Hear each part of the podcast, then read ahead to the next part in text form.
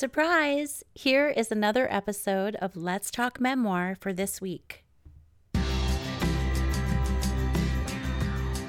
Welcome to Let's Talk Memoir, a podcast for memoir lovers, readers, and writers.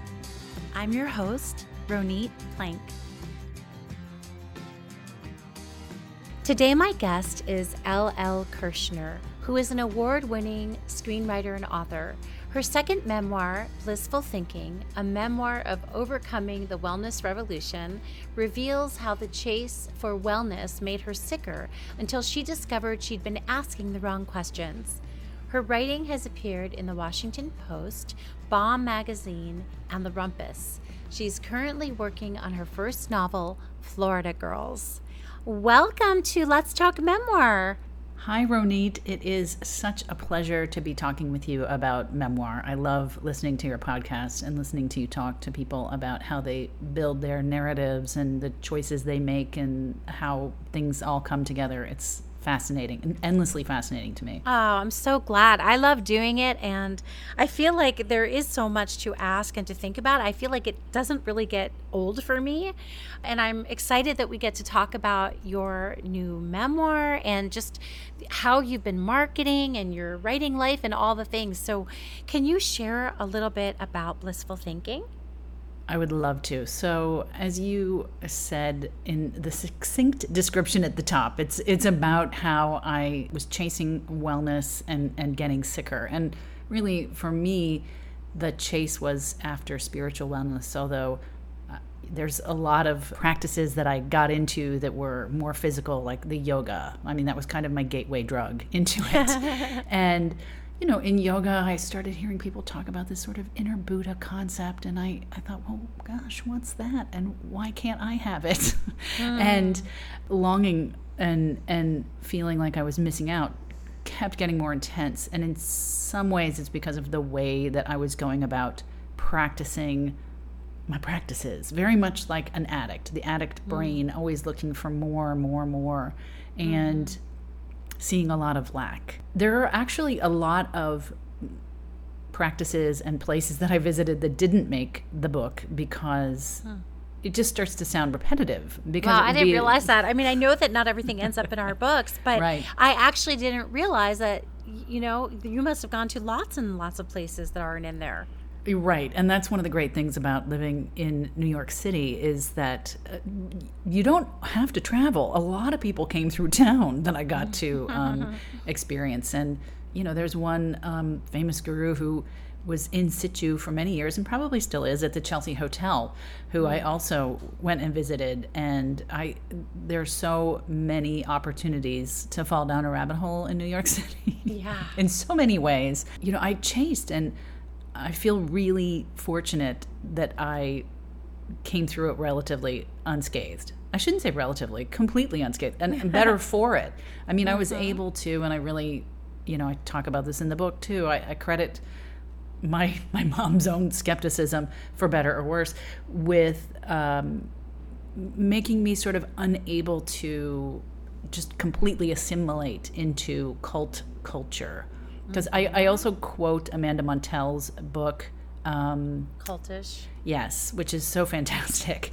And she as a linguist uh, and, and in a way maybe because as a writer it just made complete sense to me. Her line between um, what is and what is not a cult is is drawn around language. And mm. the the kind of getting in sync and on page that that happens inside cults the the language I, I found I find a lot of it just so laughable it's hard to take seriously so when so you were in those away. situations though mm-hmm. did you hold on to that skepticism as well like do you feel like you kind of had an eye roll about it most of the time or do you feel like no I wouldn't say that at all yeah I mean do you feel like you ever uh, lost yourself to a point where you i mean i know that you were seeking so I, am not trying to say that i didn't understand the book but I, i'm saying was there a time when you felt like okay uh, if this guru or this leader told me to do this this or this right now i would be all in without questioning it well really the ones that i included except for osho osho is the one guru that i was very skeptical of the entire time. And in fact, it was being there that made me much more open to the messaging that's at the heart of the cult. You know, the thing is, let's face it, cults start with great ideas. That's how they become cults because people are drawn by what are oftentimes really solid, smart messaging and ways of looking at things and unique, different, new ways of looking at things. And I kind of retroactively did that with with Osho. I wanted to go there because he had so many.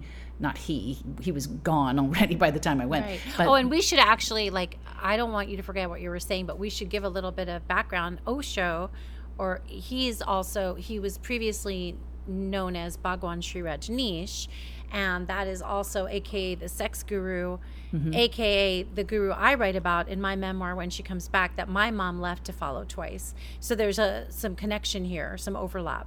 Absolutely. And that's really, well, I, I loved your memoir so much, but also the way that you kind of deal with that. And, and I didn't, this part didn't really make it into the book, but one of the things that I did when I was there was I talked to various women about where are the children like all of this sex leads to something and, and i'm not seeing any evidence of it it seems really strange i actually i a client of mine my writing business had been a member of Osho. And in fact, that is how she ended. I wrote an article about it many, many years ago. And that is what caused her to reach out to me. And she was so terrific to talk to in terms of, you know, coming to that realization that it was not a supportive place for women ultimately. Even, if even in the more modern incarnation for it like even when you went to go see it the the the Oh, new, like- completely not. oh wow still Oh, still, yeah, no. I, I, I mean, un, unless I talked to a very select subset of people, I can't claim to be an expert on everyone who ever experienced, you know, of course of course. Events. but that's just interesting because i feel that so much of it is centered on uh, following you know your bliss and also of course you're finding enlightenment and self-empowerment and becoming who you are and being free.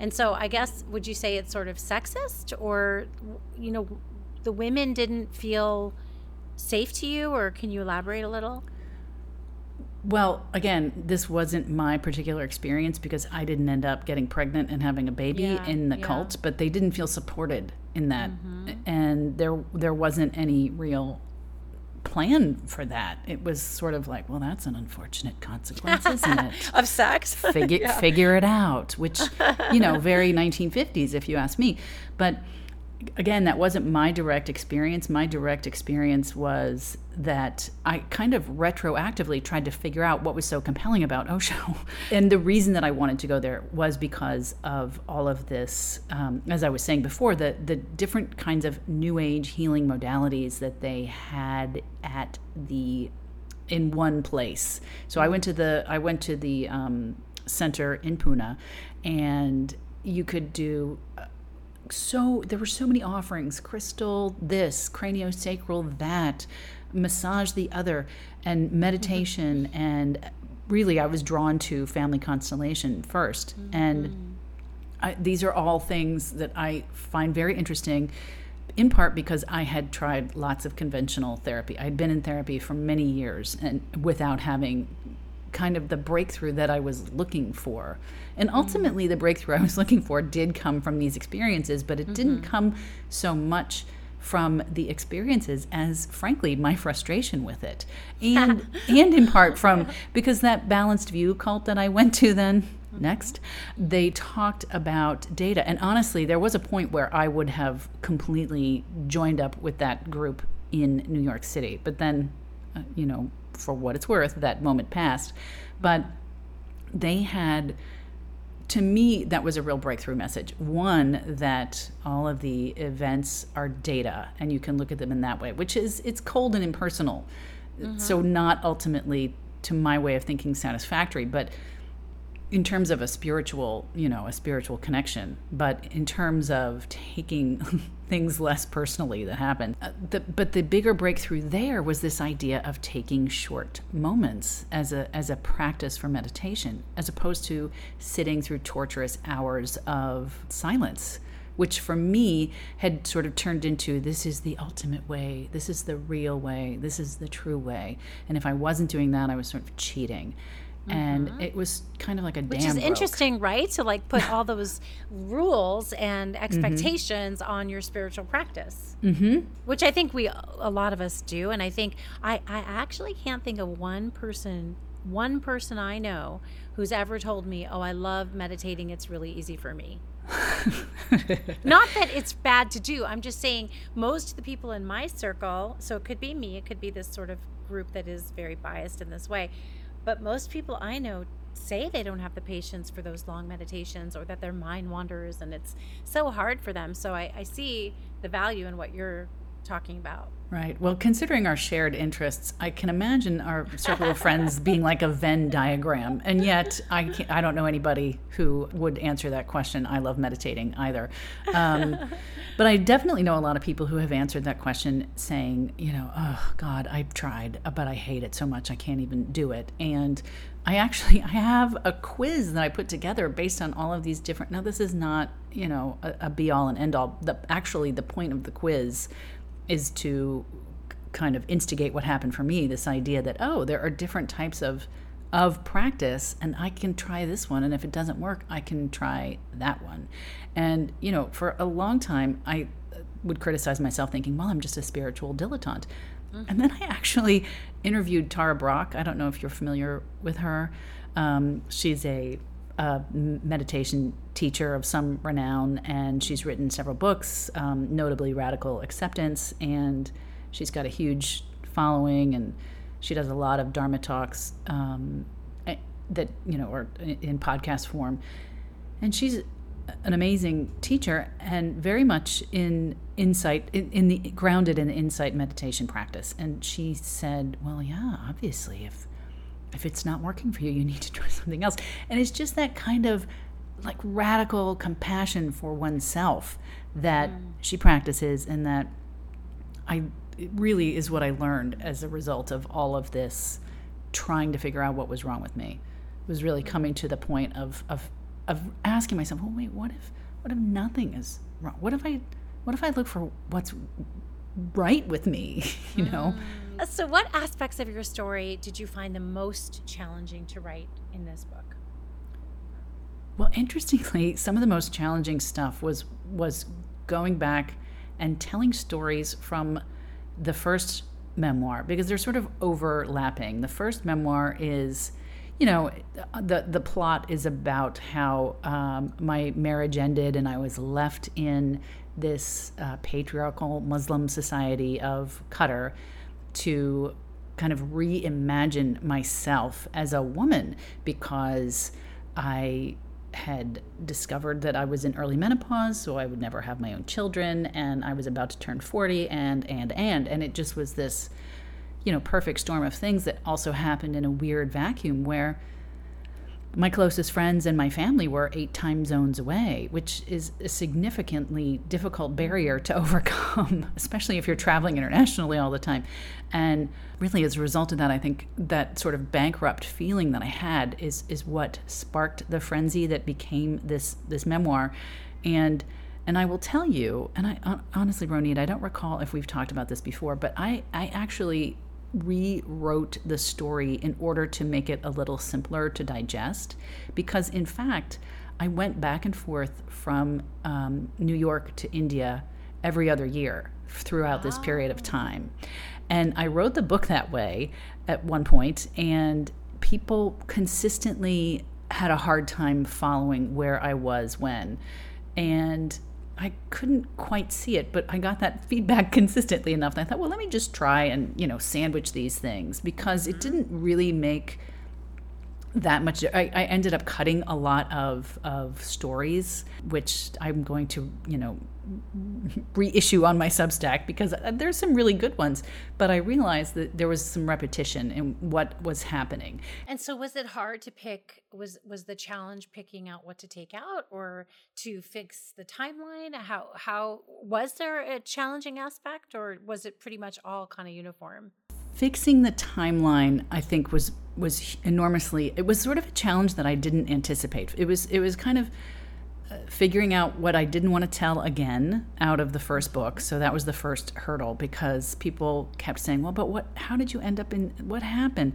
And I thought, "Oh God, read the first book," you know, which is a ridiculous kind of thought to have. You have to give readers enough information to have the book make sense. But again, I, I didn't want to repeat myself, and and so I got to a point where I had enough of the the first story, which was really again about that discovering my own internalized misogyny within that patriarchal culture, um, to to make it coherent, and and then bringing in the second story, which is again going into that with that feeling of kind of uh, personal spiritual bankruptcy and feeling the need for radical change and, and drawing that clearly without you know over overdoing it. Mm. I was wondering how your work as a journalist has informed writing this book, if it has. Oh, absolutely. I'm so grateful. I mean, I, am one of the few j- people who've worked in journalism and has a degree in journalism that I know. Mm. But, you know, I what I really learned how to do was to do a lot of double checking. So, on the one hand, I had these terrible notes, and, and I keep going back to this silent meditation, but it's a very easy it's a very easy example. I, I had written a lot of notes. They weren't in order. They were very strange, and you know, some of them made sense. Some of them I couldn't read, and um, then ultimately they got destroyed by uh, Hurricane Sandy. I was living in New York City at the time, but it was easy to kind of go back and double check that. I had also been blogging actively, so I had those records. I had family that I could ask questions to, friends that I could double check things with. And and like you, I also, you know, this is a renowned person, Osho, and it was when I started doing some of that due diligence again, this was many years ago when I first started writing this book. That's when I discovered, long before the Wild Wild Country documentary came out, that there had been this murderous cult out in Oregon, and I just, I was astonished. I thought, what? Like I thought, I thought, I thought the sex cult was a big hurdle to get over, and I honestly, I, I wondered if I had discovered that before I went, if I would have still gone. That's I, an interesting question. Yeah. For sure. And I, yeah. I don't know. I mean, I was so tentative about it and yet also intrigued. I, I just don't know. But I had also, again, gotten involved with the polyamory community in New York City. You know, really, I couldn't deny what the the the premise was, which was you know you don't have to spurn love. Uh, you, your heart can expand you you you, you have room for more than one person to love at a time. And I thought, well, you know, my first boyfriend who died, I didn't decide I didn't love him anymore, but I then I did go off and marry someone else. So, yes, it is possible to love more than one person at a time deeply. Then there's simultaneously, which is a whole other thing that I'm not so sure I'm cut out for. But and it wasn't. Do you want to set up that that sure then about because this is exactly when you get involved in that community. Right. And you know, the funny thing was was that as a yoga teacher, I took very seriously this idea, you know, that you shouldn't um, have sexual relationships with your students. But I don't know that a lot of people are even aware or they think of a yoga teacher as a traditional student teacher relationship. Yeah. And again, this was before all of that went down, like the whole John Friend thing and even the Jivamukti scandal. A lot of scandals that came up in the yoga world were after this happened. so it wasn't it wasn't on people's minds. I don't think people viewed it that way, but I was that was one of the many things I was obsessed with. And this is the whole this was part of the fear that I had that if I didn't get to the root of what whatever it was that was so wrong with me that made my husband, you know, run off, then I would drink again because I recognize that obsessive compulsive thinking is the key component of a, a, a relapse for me. If my brain starts spinning out, that is a bad sign. I met this gentleman in my class. It turned out that he had a bigger surprise than just what I was hoping for. you want me to read it? Yeah, All please right. do. So this is from the chapter titled Big Love, which of course is after that show on HBO that's now so far in the rear view. I don't know that anybody will even get that reference. I used to watch it. Yeah. Right? I love that show. What would happen if parents ran out of love after one child? Ricky asked, staring directly into my eyes. We were at a bar on the Upper East Side. Unlike being around weed, I'd never minded being in pubs so long as I had a reason to be there besides watching other people drink. Though the establishment was near where I taught yoga, Ricky wasn't my student exactly. We'd met in a class I was subbing. Of course, I'd noticed him. Between his dark eyes and pale complexion, Ricky had the brooding look of a silent film star. When he posed his question, I could offer only a wide eyed silence in response. Does he want kids? Is he open to adoption? The human capacity for love is boundless, Ricky went on. Maybe I won't die alone. Otherwise, we'd never have evolved. I had no idea where Ricky was going with his spiel, but I was glad to be along for the ride. Though flirtatious and chatty around class, he'd never taken the interactions any further. So I did. In the name of research for an article, I asked him to tell me his best vacation sex story. He invited me to listen over a drink. Bingo. I've been wanting to talk to you, Ricky said, but I wasn't sure if it was okay. It's fine, I said, assuming he meant the taboo of crossing the student teacher line. You aren't in my regular class. Ricky furrowed his brow, but went on to profess his interest in my writing. He and his partner organized adult parties. Maybe I'd write one up? Partner? Adult? Were those euphemisms for wife and sex? The answers were yes. Before my marriage, I equated multiple sex partners with cheating. Not so much since the unwanted split. Maybe the years of living in the polygamous land of Qatar had softened me to the idea, but keeping all the wives around now struck me as far gentler than discarding them. Maybe we should see other people but stay married? I'd asked my ex in our single in person meeting. A desperate leap, to be sure, but he had to be at least as bored by our sex life as I was. My then still husband's olive skin went uncharacteristically pink, or perhaps the color was more obvious against those green striped couches. He merely shook his head in response no. Now here was this Ricky, a person I'd met in the real world, freely discussing his spouse and their active celebration of many lovers. You want me to write an article about your sex parties? Oh, no, he smiled. Our parties are about much more than sex. You don't need to remove so much as a wristwatch. As I wondered how I'd come across as uptight, Ricky explained that he and his wife didn't host swingers parties because they were polyamorists. Their get togethers were about more than sex, he said, because polyamory embraced an expanded definition of love, one that included multiple partners. It's about the possibilities of our emotional landscape, he said. It is possible to love more than one person at a time, deeply and intimately. His words rang true. My feelings for Jeffrey, my first love, hadn't died with him. Yet I'd gone on to meet and marry another in much the same way, the ex's disappearance didn't flip an emotional off switch. In the world I wanted to inhabit, recovering from lost love meant learning to live with loss, not scorning the love that existed. If I hoped to marry again, I was going to have to start somewhere. Like a modern day Margaret Mead, I would study Ricky. He had a wife and multiple other female companions. I could observe the group up close, familiarize myself with their mating behavior, once I'd learned their ways, I could adopt them and join their ranks, becoming someone whose heart was boundless. Surely I would find love. I took more direct aim. You're just so attentive, I smiled, blinking as if bewildered. I thought you were attracted to me. Now look away. Oh, but I am attracted to you, he said. I wanted you to know about my situation first. Perfect. Thank you. There's so many directions we can go, but I do I want to ask you something. I yeah. want to ask you I'm open. Where you are with self-love now after all this searching, you know, how do you feel about yourself? Well, as I talk about in the book, really learning to let myself off the hook, coming to the point of understanding that you know, I'm not a human doing. I'm a human being, which, you know, it's a cliche, but mm-hmm. it's a good one because, mm-hmm. you know, I spent a lot of time in recovery really thinking it was a self improvement program, and it's not. Um, and I don't know if that makes a lot of sense if you're not in recovery, but what I'll well I'll try and ex- just explain it the the way that I do in the book.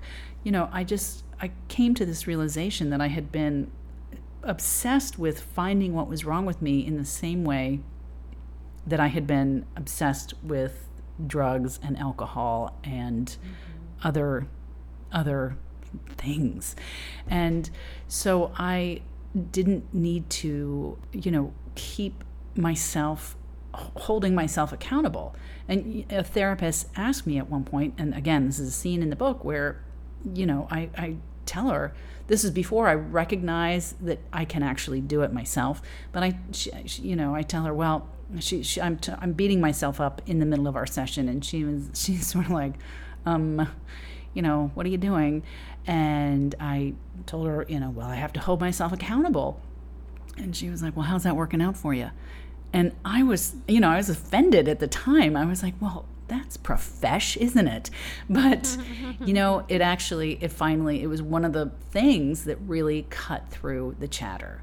You know, I, at the beginning of the book, I am hearing people talk about this inner Buddha concept. I can't find mine. I'm not sure that I have one because mm-hmm. I don't observe it. I really don't observe it until the end of the book when I am again at that balanced view cult and we're taking short moments and I realize, oh, look at this. I do have this inner spirit that is incredible, vibrant, optimistic, all of these things. And it, it, it completely changed everything, you know, to recognize that actual existence in my self. Mm-hmm. And know that everybody has that, you know? Yeah, yeah. and when I let myself off the hook, it lets everybody off the hook. It doesn't need to be a joint experience of accountability, right? It, it can be, an, mm-hmm. it, life can be a lot easier than that, which isn't to say that there aren't things to question, that there aren't things that are wrong. And I, and I do try to you know talk about that in the book because you, if if everything is acceptable then there is no center there is no right and wrong and i don't i don't believe that what about naming people in your book and including stories about them? Mm-hmm. What was your approach? Did you check with them first, or did you let them know you were writing about them, or what, can you talk about that? So, in some cases, yes. In other cases, no. So, the, some of the characters are composite characters, so I didn't really go over anyone with that. My mother, uh, as I said, she'd read material. She hasn't obviously seen it since 2014 and my sister has seen parts of it. Anybody who is sort of a major character in the book is named. Uh, one person that I haven't really talked about the book with is Willie, who is a major character. That's his actual name. He is, I mean, I, I don't, I'm not really in communication with him, so I didn't share anything with him. So, what about marketing? Because you are really out there. You have a Substack. You you seem to be really good at putting yourself and your work out there. Can you offer some do's and don'ts for writers who want to get the word out about their books? Well, I will say, I um, again working with a writing group has been instrumental. Having writing friends in my life, writing is like the one solo career that takes a village. Uh, and that's not to say you listen to everybody's input you know you you it's there there are a couple things. One is becoming very clear with yourself and and not just clear with well that's not what i wanted to say but clear with your uh, why with the aboutness of why you wrote your book. The point of writing my book is i hope for people to get more connected with self-care you know the verb of it not the noun of it the actions of taking care of oneself and as opposed to purchasing some kind of wellness whether it's a trip or a workshop or whatever but to kind of get into the deeper work of really going after that change and that understanding, which is what I was craving from the beginning. I just couldn't figure out how to get there without trying all of these different things. But I don't think that that's necessary at all. So my main don't is don't be afraid uh, of of what is going to transpire. Don't not do it because of what you're going to feel because you're going to if if you're a writer, you're going to feel bad if you're not writing and not putting it out there is going to lead to the same kind of negative feelings that putting it out there and having unpredictable reactions will lead to. Mm-hmm. Right. No, it's true. Like, I, I think that's great. And then marketing wise, do you feel like you had to push yourself to get your material out there, or are you naturally pretty good at marketing? I think marketing is one of the most unnatural experiences of all. I love, I love that. That's so true, right? yeah, but but you do it. I mean, how do you get yourself to do it then? Well, I did it for many years um, as a uh, profession. Um, you know, that was I was the marketing director for the Warhol Museum and for the Tribeca Film Festival and uh, in Qatar and all of these different jobs that I held. So I, I kind of understand it, but it's much harder to do for yourself, even if you are good at it in the real world, so to speak. And when I go to do it, I mean, I honestly, I do think that being on the Home Shopping Network has helped me just take it all less seriously. And, and really having been doing it for so long, I, mean, I've been writing since I got out of college. And you just, you, everything that could go wrong has gone wrong and nothing is as serious as all that. You know, when people react badly to your work, a lot of times you know, yeah, I could have done that better. But that doesn't, it's not an indictment of who I am, even when people try to make it very personal. If they mm-hmm. feel that they disagree with something that you've written. yeah, that's a great way to look at it. Yeah. What about some of your favorite memoirs or memoirs that were really helpful to you in writing? Well, I mean, I love Cheryl Strayed's book, which probably sounds very uh, overused as an example, but I, I can't help it. I, I, just I find she has such a, a deft hand at combining excellent craft with an accessible voice uh, to deliver universal messages, and I, I love that. Um, I refer to that a lot. Uh, Mary Karr, I really like her work, um, both her memoir and her craft book. Liars Club and um, Lit and The Art of Memoir. I read a lot of memoirs of other people in recovery as well. My, I think that the story that doesn't get told about recovery very much is that of somebody with long term sobriety. Most stories are about the getting clean of it all. So there's the rocky bottom and then, you know, the redemption kind of story. But I so appreciate the the honesty. I love Alexandra Fuller for that as well. You know, beautiful, beautiful writing. I just I love beautiful writing, and I love um, people who are fearless truth tellers. So books that deliver both of those things really speak to me. And I and I but I also do like a light touch. I loved your book, Ronit. Thank you. Thank you. So, do you have any last words of advice for writers working on their memoirs? My main advice is to get a group of writers that you can support and will support you. And it, it might seem mysterious, you know, take as many writing classes as you can and connect with the people that you feel real resonance for. Don't run toward people who are ready to put you down because you think that they know something that you don't.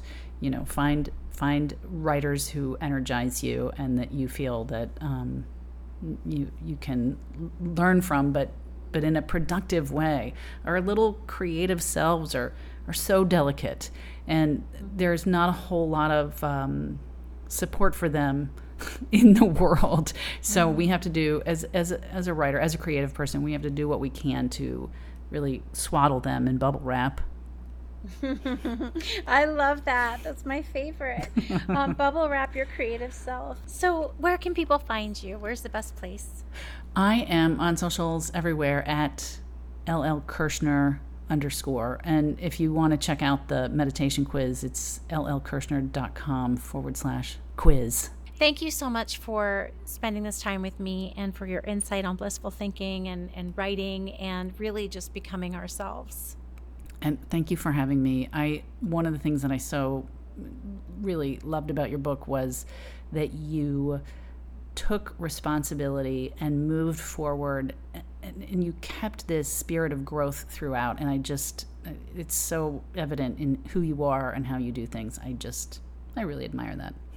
Oh gosh. Thank you so much. That i that that means a lot to me. You know, we write these books and we try our best to, I feel like, it, at least in my case, have eyes around all of my head mm-hmm. to see where my blind spots are, what I'm missing. Mm-hmm. And you hope, and then you think later, oh, I should have done that. Mm. So to hear that is really just very affirming and I really appreciate it. Thank you for tuning in to Let's Talk Memoir.